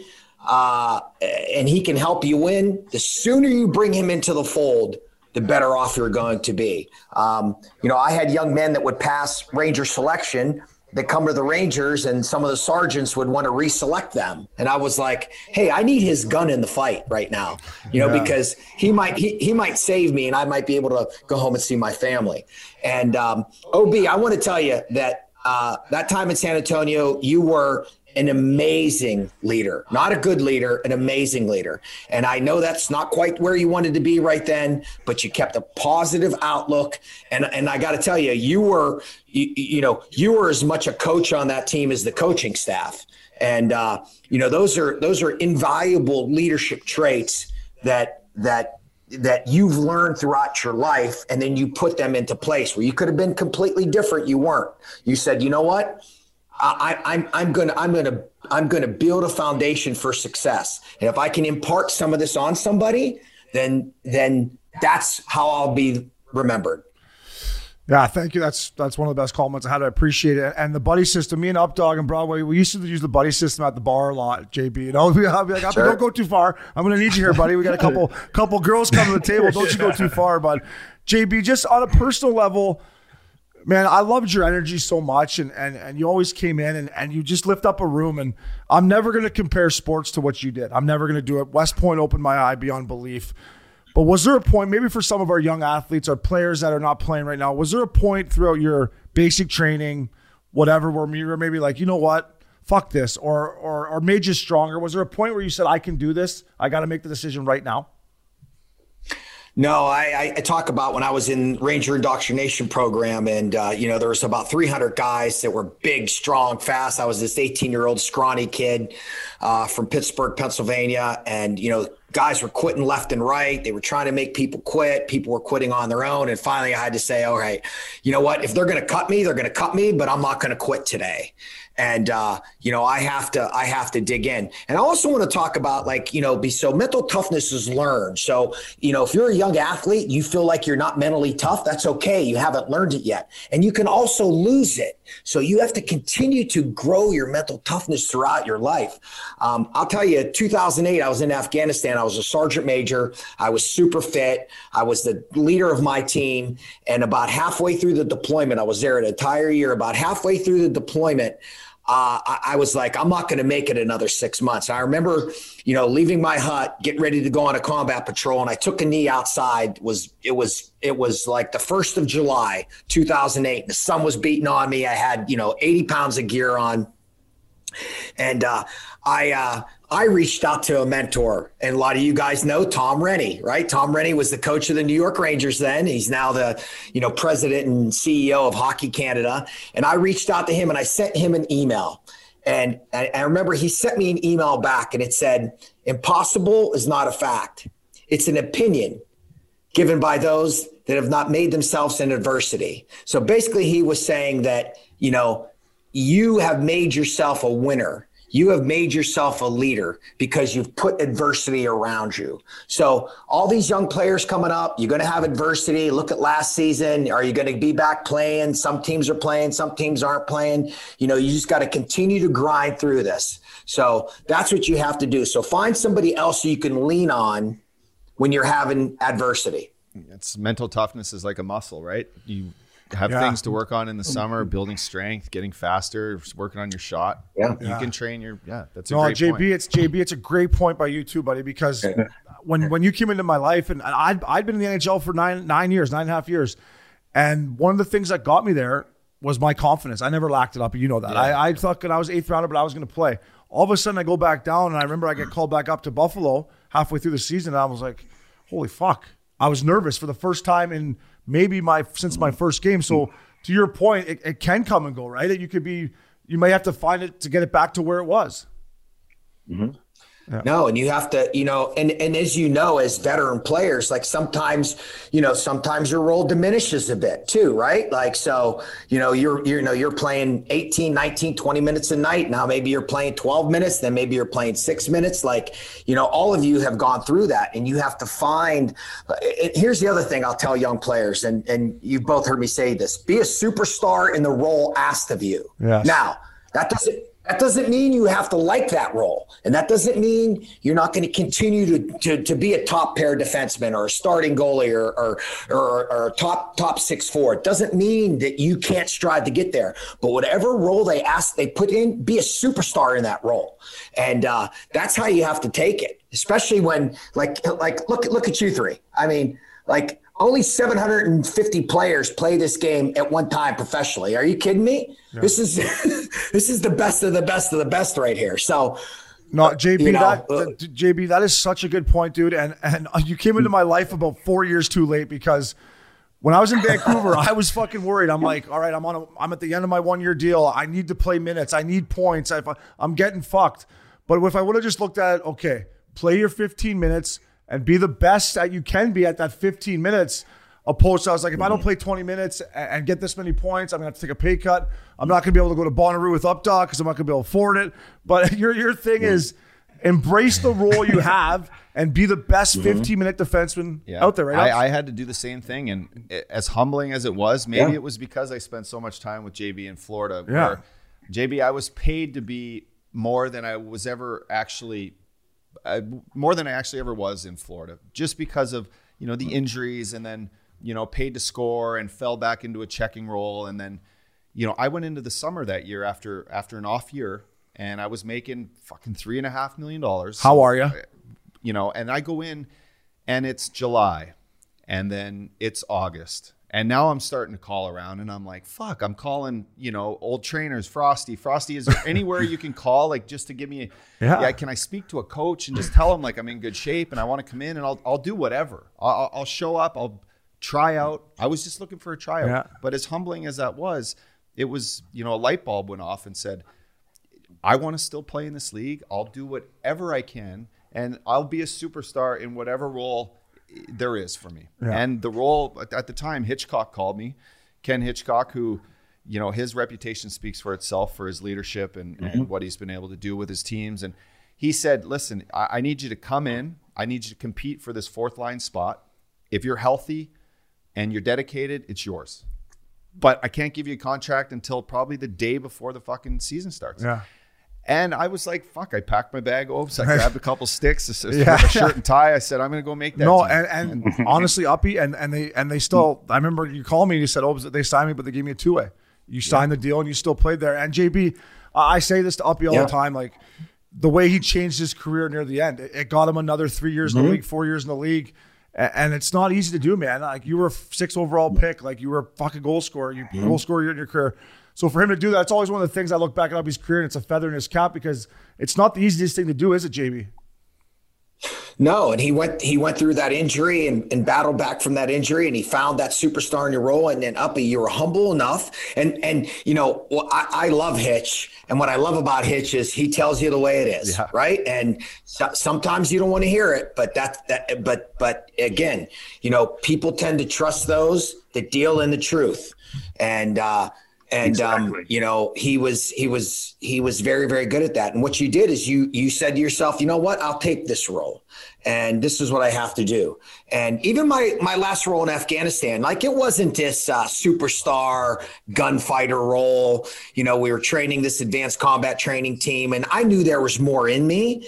Uh, but you know uh, it was you know six Americans, five Romanians, and five Polish. And guess what? You know, at the end of uh, at, the end of it, I wouldn't have traded it for the world because you know we we made the country better. Like we made people better, and so that's what you have to look at. And again, it's not um, you know it's not will I be in the Army Ranger Hall of Fame? It's how many people that I have trained will be in the Army Ranger Hall of Fame. So that's that's the legacy that that that I'm going to live by, and so that's what you kind of have to do. Uh, and on that last note, I'll just tell you that um, you know what, Frosty should be the next NHL commissioner. That's all I'm saying. Frosty should be. He's got our vote for yeah, sure. we, we pump Frosty up a lot in here. Him, He's got he's Yeah, one yeah. percent getting our um, vote here. JB, I want to share a story with our listeners uh, of our of our time with you at West Point when we were all Florida Panthers, and um, and an training exercise that you and can you help me with his name, Sergeant? Who was our sergeant that we had dinner at his house? Jimmy and I were talking about it before this. Older guy uh, at West Point. He's the man. He was your sergeant when you trained there. Older guy, badass. Um, he made us carry the rock. he made us, he made you do what? Oh uh, no, you're oh you're Carry talking about rock. Hank Keirsey. Hank Colonel Keirsey. Hank Keirsey. Colonel, Yes, is he a colonel? yes, Okay. yes, Okay, so- He's a colonel. Okay. And, and he is the, he is the absolute he is like Patton reborn. Absolutely. Okay, so this guy, so I, I want to share this. So we break off into two different teams um, after practice one day, and we don't know what the fuck we're getting into. and we all meet and we do, you know, there was a competition done the, the day before, like a survival of the fittest competition. But but this competition we all showed up for after lunch. Uh, you know, we're sore from training camp. We've been working out. And you want to talk about mental toughness training we show up to the bottom of this hill with our colonel, the badass, and he pretty much goes, "All right, team team B here, team A here. You see that fucking boulder right there, that like 120 pound rock? Climb this fucking mountain right now. with it, With it. with it. Now, either one guy carries it for five steps and then passes it on, or or four guys all share the the the trail. But there wasn't even a trail; it was go right through the trees. and this thing, And you needed a Ji- huge Jimmy, stick too. I don't know about you, but that was one of the the hardest things and the most fulfilling feeling uh, of accomplishment when we got to the top of the hill, probably an hour and a half later. With blisters and cuts and guys falling over and Yeah. it was wild. But JB, that that sort of exercise Yeah. has that been around forever Yeah. and and just like just share what the hell that does for people because it was crazy. Oh my God. It was crazy. And I remember one of the players said, um, how do we know we got there? And, and the colonel said, you can't go any fucking higher or something like that. so, because somebody said like, uh, well, where do we stop? Like you, so you basically went to the top and that was, yeah, that you, cl- you climbed a Torn Mount, Torn Mountain with, um, you know, uh, Colonel retired Hank Keirsey, who's um, just a, you know, Army legend, West Point legend, uh, Desert Storm legend. And, um, you know what that does is here's what you're doing is you're getting you're getting professional people whether you're a business professional or you're an athlete you're getting yourself out of your comfort zone and you you're doing something together that requires all of you to accomplish it right? And and then and then when you do that what do you do? You build chemistry with with one another. And both of you have been in great locker rooms and both of you have probably been in some shitty locker rooms, right? And you know that locker rooms are all about the players in the room, right? The, the the the coach has to kind of manage the culture to make sure it's healthy, but it's all part of you. And um, you know the pride, the integrity, the honor, like and and again, you know, years later. uh, Up dog, you know, you're, you still remember that like it was yesterday. I do too. It was an amazing experience. Yeah, before Bobby, I'm gonna get- I'm gonna turn you over. Ask you a question. The thing I noticed about that was I was like, I'd been on a lot of teams at that point, JB, and first of all, it was another reason why I wanted to make that fucking team so bad. I mean, the real reason was to run around fucking South Florida with you. But when that NHL team bought in JB, first of all, I thought, wow, good for JB. Everyone respects him because you got millionaires with egos, and everyone bought in. And sore hips. And Sore hips. I mean, there was teams I played on JB that would have said, "Fuck this! I ain't carrying that rock up the fucking hill." But what, I guess what I'm saying, JB, it started with your leadership, and kudos to Dale Tallon, Uppy, veteran Shawn Thornton, Willie Mitchell, because everyone did it. It was actually JB. Before you go, it was it was really cool too, and I, I I remember this vividly because of the experience when I got to the top. But when we got to the top uh, that year, we gave out letters for our team for leadership. We put the flag up first, right? We put the flag Yeah, up. yeah, Yeah. yeah, yeah. So was it the it was a Yeah, Florida you put the Panthers Florida flag. That was Panthers awesome. Yeah, you put the flag up next to the rock, and Yeah, flag. all the rocks that have ever been lifted up there are, are they stay there, right? And they're signed by whoever brought them up. And Yep, uh, correct. And then I think you and the and the colonel both, you know, said, guys, what you just did not only, um, you know, is it a special treat, but not many people have ever done that. And these are the people who have done it. So you're part of this group here. And then, you know, he gave out the captaincy to Willie Mitchell at the time, um, and then he gave, I think, me Versteeg. No, it was you, uh, Anyway. Boley, and Yeah, it was, yeah. um, you, Boley, and Boley. fuck UC Okin or something. But you and Boley and Mitch was captain. So, so Yeah, it was the first say time I would ever I was ever acknowledged as a le- as as uh, having a letter in the NHL, which which was a huge huge honor, um, and just that experience of it, you know, made it made it really really fucking cool. Yeah, so it, was. the whole thing, JB, was No. was amazing. Well, and that and that whole rock pile, you know, a lot of times military people carry a rock for for a fallen comrade. So so many of those rocks were for somebody that had you know a man or a woman that have lost their life in combat. So it was a very very special place for you guys to get up there. You know, well deserved. And I want to tell you, uh, Willie Mitchell is Yeah.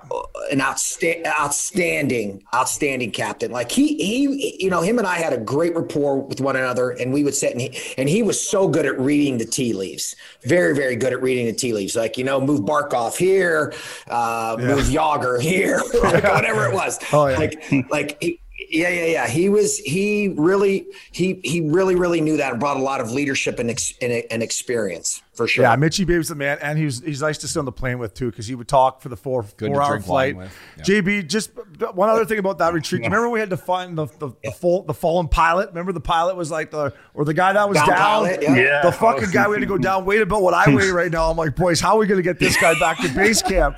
Carry him back. Yeah, no, you you guys were busting my balls. You're like, JB, can you get a fatter pilot, please? I'm like, how did this guy fit in the plane, JB? There's no way this guy got in the plane. Yeah, that was great. Broadway, what do you got for was. JB? I I just wanted to. Uh, we've touched on some uh, some great leaders here, but you've been around a lot of different teams. Who's one of the most impressive guys that we haven't touched on that you think is one of the best leaders uh, in sports? Well, I mean, I always go back to Sid because I, you know I've I've seen him a lot, and I've seen him. Uh, you know, I, you know what what's great when I worked for the Penguins, they like I had all access. So like I saw him in like a playoff game, like lean over to a veteran player and be like, "Hey, listen, you can't be offsides there, but say it in the right right tone." And uh, you, you know, last one on the bus, the whole thing. And even though he's just, uh, you know, he's got he's got so many asks and do outs. It's like, hey, said, hey, can you can you come talk to this kid? And I, and I you know, I watched him. Uh, I watched him. Um, you know, talk to this little, you know, seven-year-old player. Uh, his his uh, player's mom is there, and I think the I think the aunt and and the kid was crying, and and you know, Sid's in this, you know, three thousand dollar suit. He takes a knee. He's talking to this kid, and the kid's like, oh, "I didn't, I didn't think I'd get to see you." And Sid like signs his, you know, jersey, and he asked the kid if he played hockey, and the kid's like, "Yeah, but I'm not very good." And Sid was like, and Sid was like, Sid was like, "I wasn't very good when I started," you know. And I was just like, I'm sitting there thinking, uh, you, you know, this is it. You know, and when people want to know the NHL, that's it. That's the other side. And that's why the NHL has to continue to do that because there's a side of the NHL when people see it, all of a sudden they're like, they they love it. They're like, wow, this is amazing, and it's and it's all because of all of you. Um, and and and you know, uh, one of the, the the new up and coming leaders that I love is Alexander Barkov. Um, you know, I I, I was Yeah, Bark. yeah, I was for him as I was, I was for him at, at, at captain. Uh, you know, even even before they gave it to MacKenzie, I said you should give it to uh, Barkov, and um, you know he's. Uh, you know, I just I've I've watched him and he listens and he learns and he wants to be great and he's a wonderful human being, and I think that's I think that's all a part of it, right? That's that's what you want to that's what you want to have, and um, you know, and there's so many little touch points about like even all three of you, like there's that that's it. It's not just again wearing the letter. It's it's it's it's how do you affect other people's lives. Absolutely, JB. There, there's something we've been talking about. I want to get your, your opinion on it. It's it's the Keith Yandle Ironman streak that's going on in Florida right now. There's been stuff Yep. he's going to be in and out of the lineup through a guy who's been in a Yep. lot of situations like yourself. Uh, do you have any Yep. feel, feelings on it? What's your thought on the Yandel thing? How would you handle it? Just give us your opinion. Yeah. Uh, well, I have the strong opinion on this. I thought that uh, I thought that Florida wanting to bench him was a mistake. Uh, I was open about that. Um, you know, uh, I met Yandle. Um, so it was the year that he signed with the Panthers. You'll have to help me out there. Maybe 2015 Yeah, that sounds Um, right. and it sounds right. And I remember we signed we signed him. Um, uh, Eric Joyce, by the way, who's the director of hockey strategy for the Toronto Maple Leafs. This guy doesn't get enough credit. This guy's a genius, uh, Eric Joyce. I know Joycey. He uh, Boston, Boston guy. guy. West Point graduate, Harvard graduate, and let me tell you, when he was in the army, he like he he was in he, he was in the fight. He wasn't he wasn't back at you know uh, reading some book. Like he he he he was in the fight, like gun running out of ammo kind of fight. So um, brilliant and and it should be a GM. So if you're an owner out there listening, you need to find Eric Joyce. Uh, but I remember we signed. Um, you know, we signed Yandle, and then we're like, "Hey, can you come to the draft?" night? And he takes a red eye.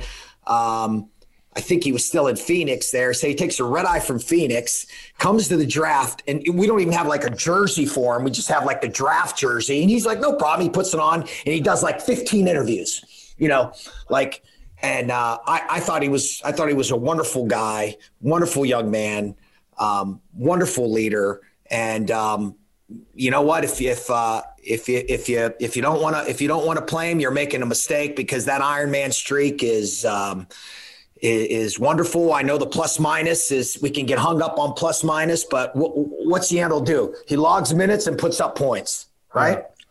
Yeah, plus minus is the worst stat in hockey, JB. You're right about that. Let's not get caught up on that one. But yeah, it's, it's something Yeah. we talked about a lot. And, you know, uh, to get your opinion on it, you're absolutely right. To play that many games and what you just said about him when he first got the organization was huge. And, um, JB, we love you. We want to keep doing this longer. You, you have a new book out. Tell our listeners, for our listeners out there, Yeah. just talk about it. Yeah, it's fucking amazing. Yeah, I got my book. I uh, actually sent you to a copy there. Uh, Jimmy, if you text me your address, I'll send you a copy too. Uh, my book's called Warrior Leadership Steps to Success for Leaders on the Ground. Um, I only made it 135 pages, so OB, you'll be able to get Yeah. through it because I know Thanks, buddy. I appreciate I that. know. I, no, I'm just kidding. No, I love it. Um, but but but what it does is it, it's just short stories about leadership and um, and and gives you takeaways at the end. And so if you if you want to learn to be a better leader, pick up the book. There's great places to tab. Um, you can get it right on uh, Amazon. Warrior Leadership: Steps to Success for Leaders on the Ground. You can get it on my website at jbsleaders.com. And uh, gentlemen, uh, I am honored to be on your show. I appreciate it. And anything I can ever do for you, I got your six. Yeah, JB, we'll, we'll do this again for sure. And another guy I want to say you helped out with a lot before we let you go here. He's playing the show now. Is Mackenzie Weegar. The year I was there with him, Oh. Weeks had a tough time, and, and you would help him out, and I would tell Weeks to listen to you. So I know I still can stay in touch with Weeks, and your name comes up. So he's another kid you can put on your list of you helped him get to the National 100. League. And like I said, we could do this for 100%. everybody. Um, let's get you back yeah, on. 100%. Stay safe, and uh, thank you from everything you've done for us, buddy. Thank you. Thank you guys so much. So uh, to talk to you guys soon. I appreciate it. Hooah, Hooah. JB. Thank you. Hooah! Thanks, brother. fellas um another great show snapping around with you boys and and thanks to jb i mean what an unbelievable story up dog Yeah, JB Spisso. Everyone, uh, I hope you, I hope you got a chance to listen to that. There's a lot of, uh, a lot of great qualities that guy brings to the table, leadership wise, and and he's left his mark on a lot of good young players, Obi, like us. yeah and broadway what'd you think of jb he, meant- he meant a lot to you as well when your time in florida correct Yeah, JB was great uh, to have around. He was uh, he's a very impressive guy, like you said, tons of energy. And I'll always remember sitting on the plane with him, having him sit down next to me. He would take ten minutes and he would tell me some crazy stories about being an Army Ranger, and that he was an awesome guy. yeah so thanks to him we'll get him back on again he's an absolute beauty fellas i'm off to Vail tomorrow to get at the slope so hopefully Nice. hopefully i make it back in one Nice. piece like you guys i got the, i got the gear shipped there it's waiting for me i'm looking forward never skied Vail up dog you have what Gear as in, do you have your I skis. skis? I no, I got my own boots. So I don't Ah, own skis. nice, Yeah, Mac nice. L. My Mac L told me you need your own boots. Are So I you got- skiing with Matt Gell and Lupo? I'm skiing with my girlfriend Christina, and then Mac L may slide down from Aspen. I'm not sure, but uh, I'm going to see the Goble, Andy Goble out there. That's savage. He's a fucking unbelievable skier. So Yeah, hopefully I make Vail's it the back. best. I got a spot for you to go for the best steak sandwich you've ever had. Okay, I'm, I'm off carbs, but I'll have this just to stay. How's that sound? bud? I think I could drink there. All right, boys. As always, enjoy the hockey. Our listeners, bet the fucking over. Um, you guys are beauties. Love you, boys.